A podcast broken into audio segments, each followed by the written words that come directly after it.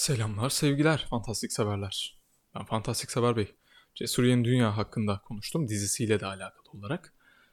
Bir önceki e, podcast videoda izlemediyseniz şayet, dinlemediyseniz şayet dinleyebilirsiniz. Bu videoda zira Cesur Yeni Dünya'yı dünyanın çok kulağını çınlatacağım. Zira Yevgeni Zamyatin'in bizini konuşacağım.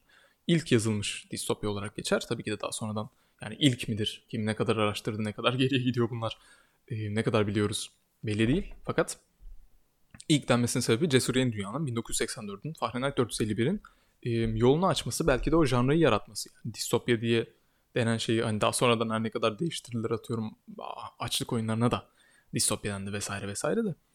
Yani temel olarak distopya dediğimiz şey bu. Yevgeni Zahmet'in bize ilk olmasına rağmen ben yani çok kişi internette beğenmemiş ya da atıyorum şey demiş ya bu ilk sonuçta bu o kadar iyi olmamış olabilir. 1984 daha iyidir vesaire gibi.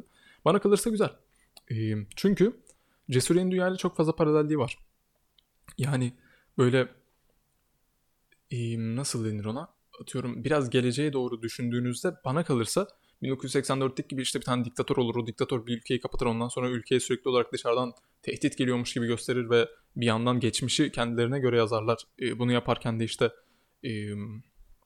insanları çok baskı altında tutarlar gibi değil de işte burada olduğu gibi bakın işte etik ahlak yasalarını Spoilersız konuşacağım bu arada. Ona bu konuda merak etmenize gerek yok ama yani e, biraz da tanıtımını yapacağım kitabın ki insanların heves duyabilsin. Fikirlerimi anlatacağım spoilersız bir şekilde. Buradaki gibi e, insanları atıyorum matematik yasalarına, etik ahlak yasalarını bile matematiğe bağlayarak daha böyle matematik kesin e, hatlı bir dünyada yaşaması daha şey olabilir. Yani daha olası olabilir ya da Cesur Yeni Dünya'daki gibi. Cesur Yeni Dünya videosunda da anlatmıştım bunu. E, insanları zevkleriyle yönetmek vesaire e, daha olası olabilir. Neyse e, anlatayım biraz kitabı. Yevgeni Zamyat'ın bizi işte dediğim gibi matematiksel bir dünyanın üzerine kuruyor. Dünya matematik üzerinden işliyor. Matematik üzerinden işlerken insanların mahremiyetini aynı Cesur Yeni Dünya'daki gibi Cesur Yeni Dünya dizisinde yine bu mahremiyeti göstermişlerdi. Kitapta çok hatırlamıyorum. E, mahremiyeti kaldırıyorlar. Mahremiyeti kaldırarak işte ben değil biz ortaya çıkarıyorlar. Dolayısıyla insanların e, böyle diğer, kendilerini diğer insanlardan koparma şansı olmuyor. Çünkü bu benim senin yok yani. Hepimize ortak bir amaç için çalışıyoruz. İşte matematik gibi. Hani e, game teorimi diyeceğim. John Nash'in. Ee, insanlar birbirine e, olası bir şekilde çok efektif yardım ederse işte daha iyi, daha sivilize bir toplum olur. Gibi gibi bir anlatısı var sanki ama bir yandan da bir eleştiri. Diğer bir distopyada da işte Cesur Dünya'da da bahsetmiştim. E, distopyalar şu an yazıldığı zaman ne? Konuşamadım. Yazıldığı zamanı geleceğe ışık tutarak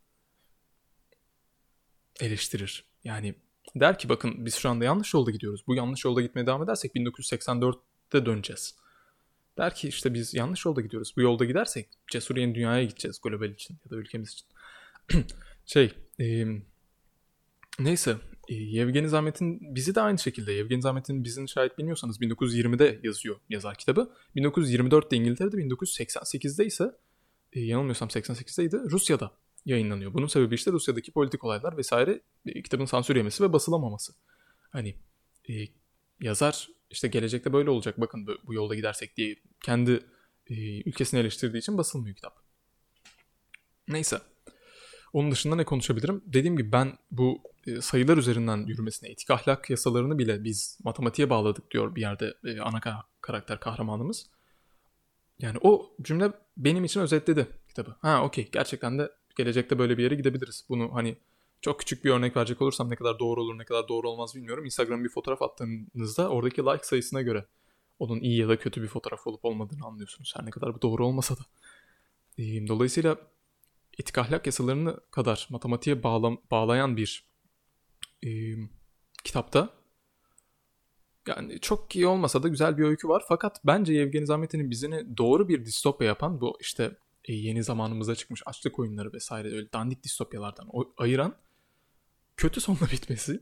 Çünkü hatırlarsanız Cesur Yeni Dünya'da Fahrenheit 451 yanılmıyorsam öyle bitmiyor ama Cesur Yeni Dünya'da e, 1984'te hepsi yani kötü sonla demeyeyim. Amaç oradaki neden nokta kötü son olması değil. Yani e, dünyanın şey olması yani kötü son dediğimde şimdi spoiler yedik aa nasıl falan demeyin. E, dünyanın umutsuz olması yani. Sen iyi sona ulaşsan bile dünya hala umutsuz. Çünkü umutsuz bir yere gitmiş bakın. Kötü bir yere gittik. Kötü gelecek. Distopya bu demek ya.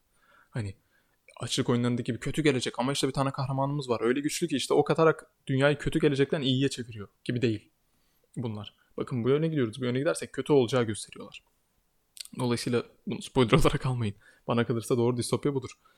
Ee, zaten böyle şeylerin bana kalırsa sizi atıyorum işte ya sonunda umutsuz oluyor hikaye dediğim zaman dediğim noktada bunun spoiler olarak alınıp da e, kitabı okumamanıza sebep olması gerekmiyor. Tam tersi. Aa öyle mi bitiyor? İlginç. Nasıl öyle bitiyor acaba? Diğer kitaplara benzer mi? Benzer değil mi? Farklı bir şekilde mi ilerlemiş acaba yazar diyerek sizi şevklendirmesini bekliyorum ben.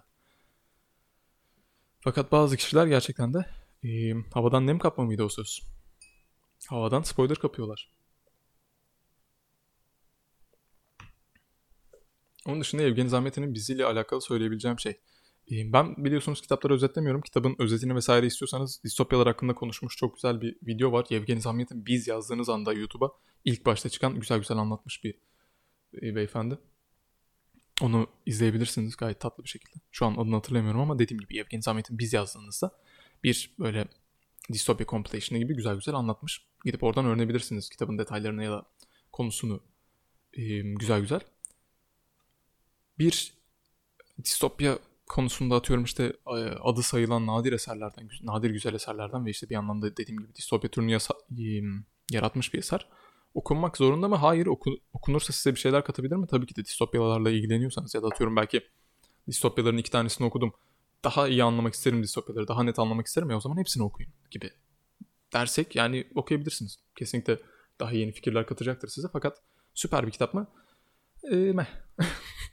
o noktada süper bir kitap diyemeyeceğim. Fakat dediğim gibi Cesur Yeni Dünya'dan sonra bizi koyarım. Ondan sonra belki 1984'e ondan sonra da Fahrenheit 451'i koyabilirim ben kendi distopya sıralamamda. Yani bu hem kendim sevdiğimden hem kendim içimdeki düşünceleri daha e, mantıklı bulduğumdan ötürü böyle. İzlediğiniz için teşekkürler. Bu video bu kadardı. İyi günler.